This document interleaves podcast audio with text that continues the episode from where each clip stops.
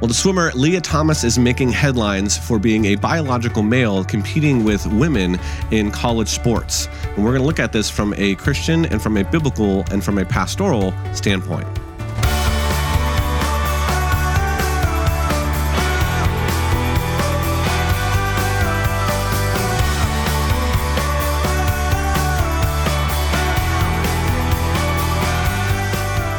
Welcome to the Unapologetic Show, where we defend truth without compromise with Dr. Bobby Conway, the one minute apologist. I'm your host, Tim Hall. We are here on this channel and in this show, we are helping thinking Christians continue to study and defend their Christian faith. So if that is something that you are interested in, consider subscribing to our YouTube channel, liking this video. If you're interested in more resources like this, you can check out uh, the unapologetic courses that we have. Bobby has three courses. I'll leave the link to that on the screen. You can find that at one minuteapologist.com. And we would invite you to check out some of those courses. And we have over 1,500 videos on our YouTube channel. So this is an excellent place for you to be resourced as a thinking Christian. Now, this is a big topic, Bobby, as we turn to the, the idea of transgenderism, LGBTQ. Um, man, there's just lots that we have to cover in this episode. So we'll do our best to kind of get some things out. But one of the things we want to talk about is Florida recently passed a law. It's been, uh, you know, kind of touted as the "Don't Say Gay" law, but it's largely uh, assumed that that's not really a, fair rendering of the law. We have the Human Health Services from the government putting out some new guidelines on transgenderism uh, recently, so that's uh, you know kind of in the forefront. And we have this kind of ongoing debate with Lia Thomas, as I mentioned in the beginning, and transgender sports. This came up, uh, you know, in 2021 with uh, the Olympics and some of that. So let's just kind of dive in and talk about some of this stuff. And I think it's really important that before we kind of get to any of the transgender things, we really really talk about identity because that's really where this is rooted. Um, Bobby, help us understand what is identity and where does it come from from uh, a Christian lens? Well, I'm glad that you asked the question by saying from a Christian lens. Yeah. Because different people who ascribe to different worldviews will explain identity in different manners. Yeah. So, for example, as Christians, uh, when we talk about our identity, uh, we're talking about uh, who we are as humans. Uh, where do we derive our value from? And so that's really important. And so if you don't believe in God, for example, mm-hmm. uh, then you're going to need to figure out where you derive your identity from. Yeah. Some people derive their identity from what others say about them, and then mm. they end up going through life racked with insecurities. Others become self-made people, so to speak, yeah. and they figure out the kind of identity that they think that they want to project, and so they start living that way. But as Christians, uh, our identity is not in what others say about us, and our identity is not in what we think we want it to be. Yep. Our identity is the fact that we are created by God mm. and He's the one who wired us. And so our identity, uh, as it relates to the cultural crisis we are living in now, is many people in our culture have reduced their identity to their sexual preferences. Mm. And so this is the problem. So when we begin to talk to people about um, what the Bible has to say and maybe what we believe as Christians, they're going to think that we're bigots because uh, we're we're not embracing maybe the their supposed identity yeah. uh, as it's reduced down to sexuality. What we're going to say as Christians, you have a much bigger identity mm. than what the culture has on offer. An identity that's not reduced simply to your sexual preferences, and so that's something that is it, it really needs to be understood clearly that when we go out and we're engaging the world, we're talking to people. The reason they feel so threatened, if you don't agree with them on their sexual preferences or going through a sex change or any of that stuff, it's because they feel like that you are rejecting their identity. Mm. But you're not rejecting their identity from a Christian worldview. You're rejecting their identity from a current worldview, oh, okay. and from the way in which the world has reductionistically made our uh, our identity you know equivalent to our sexual desires and think about that yeah so if that's what you really believe if you believe my identity is my sexual desires that's then that's the most important thing about you. Yeah. And that's what people need to accept about you. And this is why we parade it. And we think that's the most important thing, it seems like, by the way we talk, is who people can be with or not be with or how we can dress. And it's like we're obsessed with our, our, our intimacy lives. Right, right, right. Yeah, identity is, uh, from what you're describing, seems more of like a top down. It's a God down to us kind of thing, and not necessarily a bottom up. It's not us observing our surroundings Yes. and trying to, uh, you know, pick one of those niches, those societal niches, and and then shove ourselves into that Exactly. based on our actions or whatever. So, um, yeah. So I think with that, that's really interesting. As as you were talking, one of the things that kept coming to mind is that we want to, as we're having this discussion on this show, and this is mainly for our listeners, we want to make sure that we differentiate between, um, you know, kind of a biological, theological, sociological, or political perspective and a pastoral perspective. So if we're kind of just talking about, you know, hard facts on the ground, whether that's biological facts or sociological facts or polit- like what's going on, you know, political, or we're talking about an interpretation of a, of a text in scripture, that's something different than what you might be talking about or how you navigate a conversation that's, you know, someone that's in the LGBTQ community across the table over a cup of coffee. So I think those, uh, that, that's a good lens to kind of view. We, we need to be careful as we filter through some of this stuff that we're going to be talking about some kind of just hard facts and figures and interpretations of scripture and that's what we believe to be the case. And there's other things that we're going to say. If you're having a conversation with somebody you might want to frame it a little bit different. You might want to come at it from a different perspective. And i think one of those things that again if we're talking about just kind of these baseline facts is what is gender and how then does it relate to sex? That seems to be a lot of conflict going on. There's a language component. There's this sociological component. So bobby how would you answer that question? What is gender and how does it relate to sex Uh, gender uh, is ascribed, uh, you know, to us by God is what I would say biblically, right? He, God uh, gives us a gender, and you know, we are born uh, with a gender, uh, and so uh, how does that relate to sex? Then, if well, I mean, if you're born a male.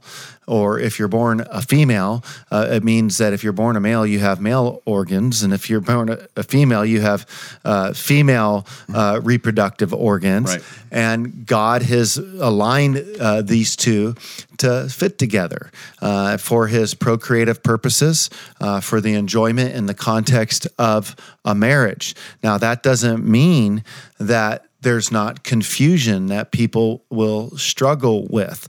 So, uh, not only that, uh, when it comes to the fact that there's the human race within the human race god made them male and female and male and female are both sexual uh, you know creatures Yeah. but they're different gendered and so uh, that's the way that i would you know understand it anything you'd add Well, yeah, and I think uh, again some of this gender now again, so like 21st century in our current culture, gender is kind of like how you relate to other people socially. It's, it would be considered what's a social construct, right? It's how you fit stereotypical norms. Like those who tend to wear dresses are female they're gendered female and that doesn't necessarily say much about um, you know what's under the dress if Yeah. you will or what's going on inside or what their you know chromosomes chromosomal makeup is uh, so i think that that's a little bit different but that raises this other interesting perspective of how do i know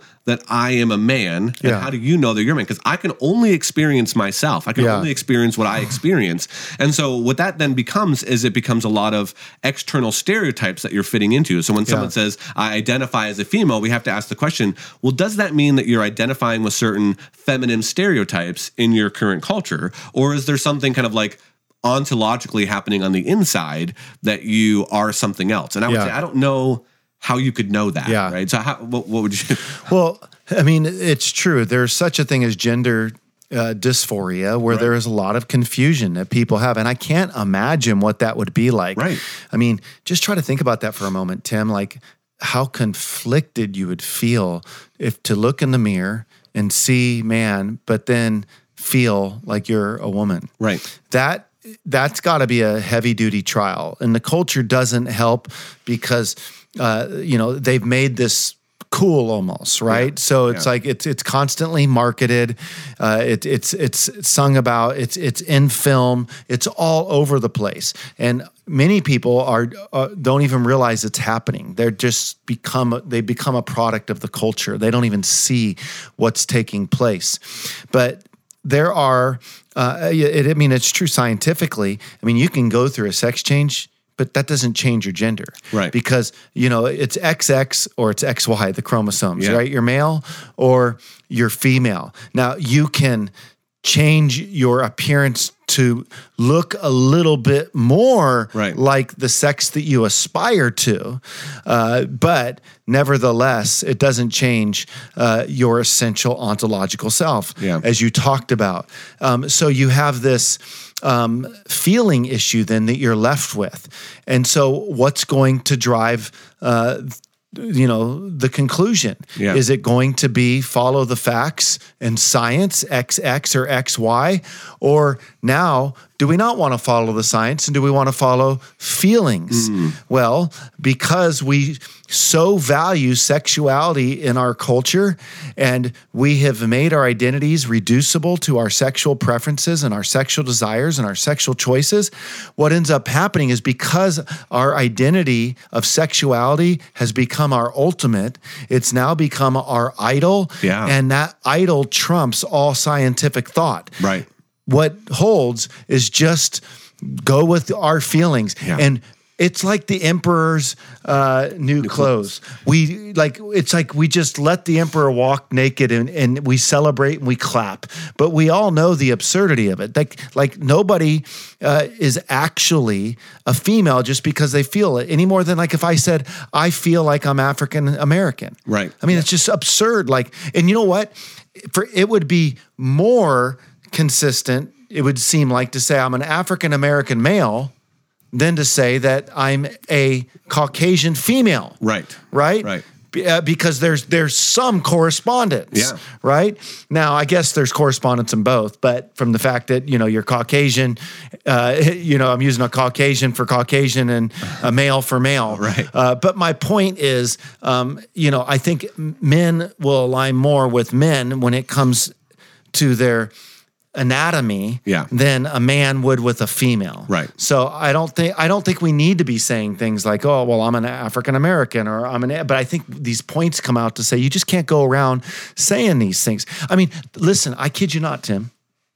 We had dinner this past week with with our dear friends, uh, my buddy who led us to the Lord. Okay. and we were hanging out with his uh, kids, and his daughter was talking about how they have kids that are dressing up as cats, and they wear cat ears. Okay. and they wear a cat leash. And they and, and then there's somebody who pulls the person on the leash, On the leash, yeah. and the person meows because that person identifies as a cat. Hmm. And we're allowing this stuff. Yeah. like to happen like like and there's people like oh that's great you know way to come into your feline you know identity, here yeah. and i'm thinking just because you think you're a cat doesn't make you a cat Right. right. and so it, what what's going to have to happen is is we have to just call a spade a spade. We have to quit feeling like we have to cower down to like this. Listen, I feel bad. I really do. If somebody's feeling emotionally uh, like they're the opposite sex, Yeah. but we can't change the name of science altogether. Uh, we, we, we have to look at this and, treat, well, what's going on? What's influencing this? And I think a lot of music, a lot of entertainment, a lot of science, a lot of media, or not a lot of science, excuse me, a lot of media Yeah. is, pushing this. Yeah, no lot of- science is coming out and saying you're actually, yeah. yeah. I, I- I do want to ask you about a few Bible passages that do address, um, you know, gender identity and kind of some of these topics that we could turn to to help give an understanding. But before we do that, I just wanted to, uh, you know, kind of mention a, a few things. There's been Matt Walsh, who's a conservative pundit who, you know, was on the the Dr. Phil show and with you know two transgender person, and he asked them, you know, like what is a woman, and uh, and neither of them really could give an answer. Recently, there was a Supreme Court justice that was up for nomination, and uh, one of the people that were on the judici- judiciary committee asked her, "What is a woman?" And you know, she kind of said, "I'm not a biologist. I can't really answer this." Yeah. So you know, and even you mentioned this when the idea of woman. There's different. There's several different markers that you could use in order to be able to define that, and uh, several of them kind of fall into that heading of biology. But I think one of the things that is we need to just address is that yes, your chromosomes are going to you know give a pretty clear indication if they're XX or XY. Your you know outward you know what's what's under your pants if you Genitalia. yeah are, are, are going to give you a pr- pretty clear indication of of what's going on. There are some you know stereotypes that are going to give you a pr- pretty clear indication. But those are all assuming that a that when they're working properly and then we do leave room for kind of the anomalies. We know that there's there's anomalies just in in birth. If someone is born without arms like our friend daniel ritchie we wouldn't say oh well that's normal. So oh you know armness is a spectrum right? We can look at our friends and say that is something that you know is not necessarily by God's specific design. That's not that's not normal. That's not working properly. Um, Yeah, there is an intersex condition, Right, yeah. that is so rare, Right. That in that particular situation, if somebody has like you know both uh, anatomical male and female Right. parts in that situation, then you know in a situation like that, you can be sympathetic of going, oh well, I mean, Yeah. you make your decision here. Um, you know, I guess if they did the chromosomal study, uh, you know, there would be those that would be ultra strong on just saying go Right. with what the chromosome shows. Yeah. Others might say, you know, go with what your feeling shows. Almost if you're going to be consistent, though, it makes sense to go with the chromosome Right. in spite of the feelings because then you leave yourself a door open to saying, see, you're being inconsistent. Right, right, yeah, and so I think that again, that's just really important. So let, us talk a little bit first about just kind of some passages that you would turn to, and then let's kind of get to the nub of the conversation about you know uh, sports and who should be competing in different sports. As we started off with Lia Thomas, so what passages in the Bible would you turn to to help inform us in this area? Well, I mean, I think the big one, as I would just say, go to the book of Genesis. Okay. Right in the very beginning, in Genesis 1 26 and 27, that God created us as male and female in his image. And so, uh, by creating us in his image uh, and creating us male and female, we have an identity that is built by God and we are to reflect something of God in the way that we live. And there's something beautiful about a male and a female together. Uh, and I'm not even re- speaking simply as marriage, just Yeah. male and female part of humanity Yeah. that together we can reflect uh, in a redeemed state so much more of what God has uh, to show us about himself than we can on our own. Yeah, yeah. I, again, I would add, and, and basically, I'm just building on yours. But Jesus, you know, refers back to uh, that creation narrative in Matthew 19, and so he's just again reaffirming that. So He is, he's absolutely. just reaffirming that. So that that's good. So let's talk a little bit about, uh, you know, where where should Christians stand? Again, this is this is kind of a difficult conversation when it comes to. Um, biological males and biological females participating in the sports of the opposite sex. Yeah. I hope I said that correctly. Yeah. Um, I was watching a debate with somebody that is, uh, she was a, a transgender male. So uh, she was born a female and now lives as a man.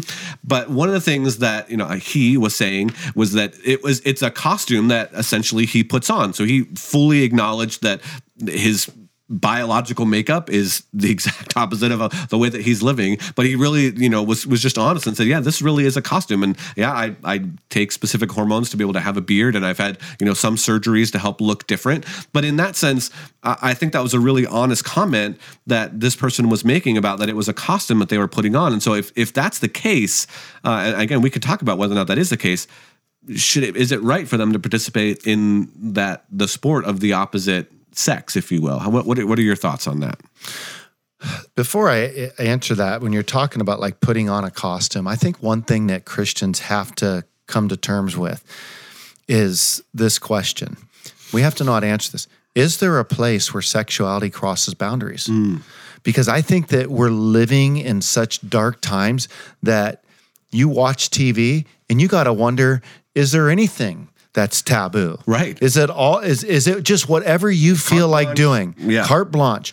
I think that one thing that we have to come to terms with is do we actually believe you can even cross lines when it relates to what we feel like doing sexually? Yeah. I think you can. yeah i definitely Uh, and I think that for me, uh, you know, the sex has a context. Yeah. Uh, it's called marriage between a man and a woman. Uh, now, uh, if people, uh, you know, slip up throughout their life, that doesn't mean that God's not forgiving. Right. But it does mean that we've fallen short of his ideal. I was very promiscuous with the women before I, I uh, became a Christian. Yeah. Uh, you know, I know what that was like to and I and I'm not I'm not I'm not trying to condone that. I I, I think it caused my brain same a lot of problems. It caused me lots of consequences. I I, I wasn't a self controlled man. I objectified women. I, uh, I I mean it did not help my character. But I think the way that that that we we present things is true character is just embracing the sexual revolution and just going with whatever your feelings feel like. No, that'll destroy your character. right. You won't have self control. You might pick up STDs. You'll have a hard time being a faithful spouse. You'll use people. Uh, but this is the values that are being presented to us, Yeah. and we have to see through it. Now, to your question, I think it's absurd that uh, that this person, uh, Lia Thomas, which I don't believe is a female. Right.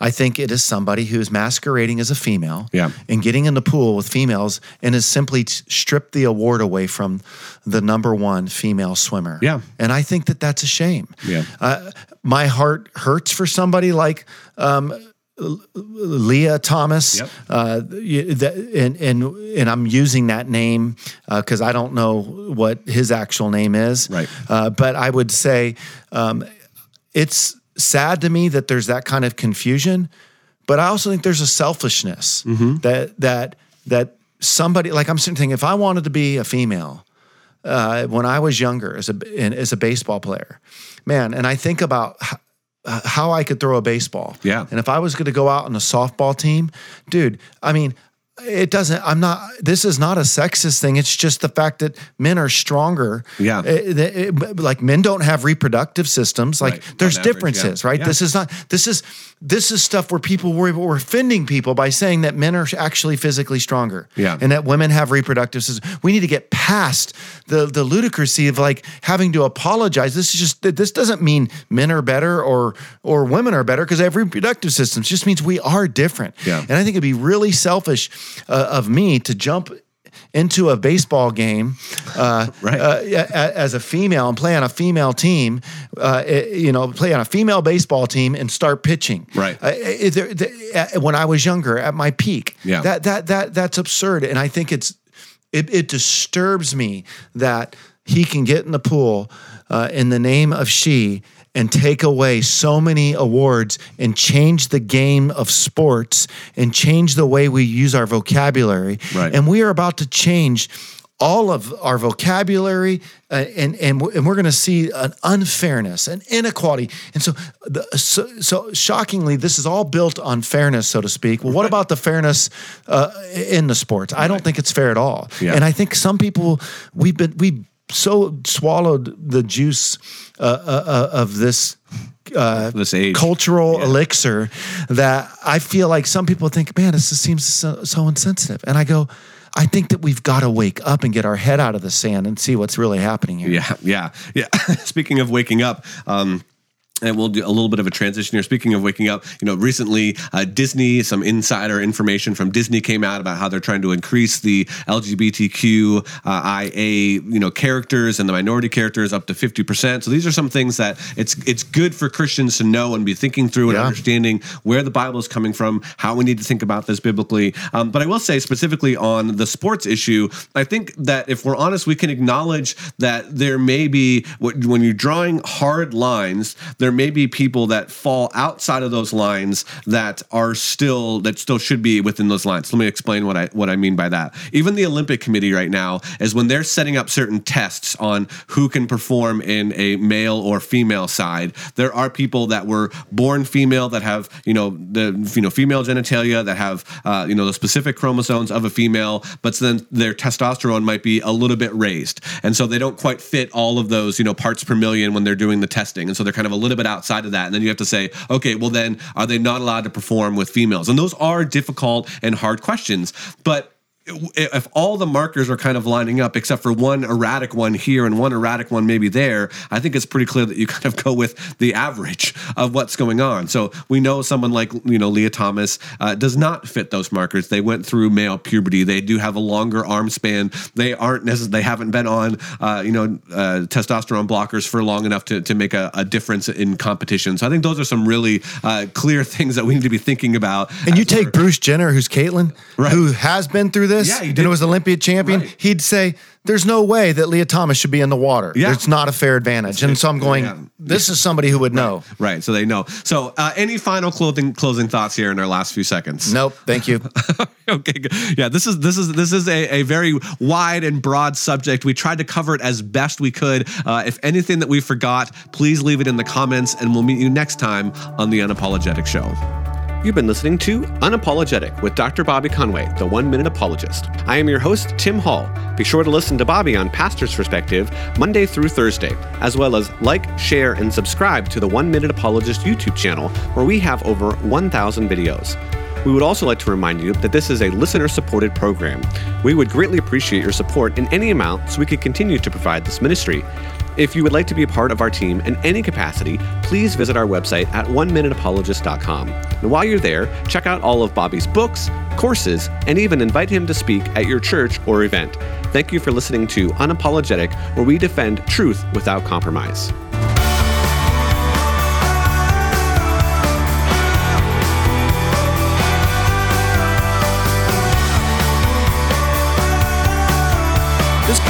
Sponsored by Calvary Chapel, Costa Mesa.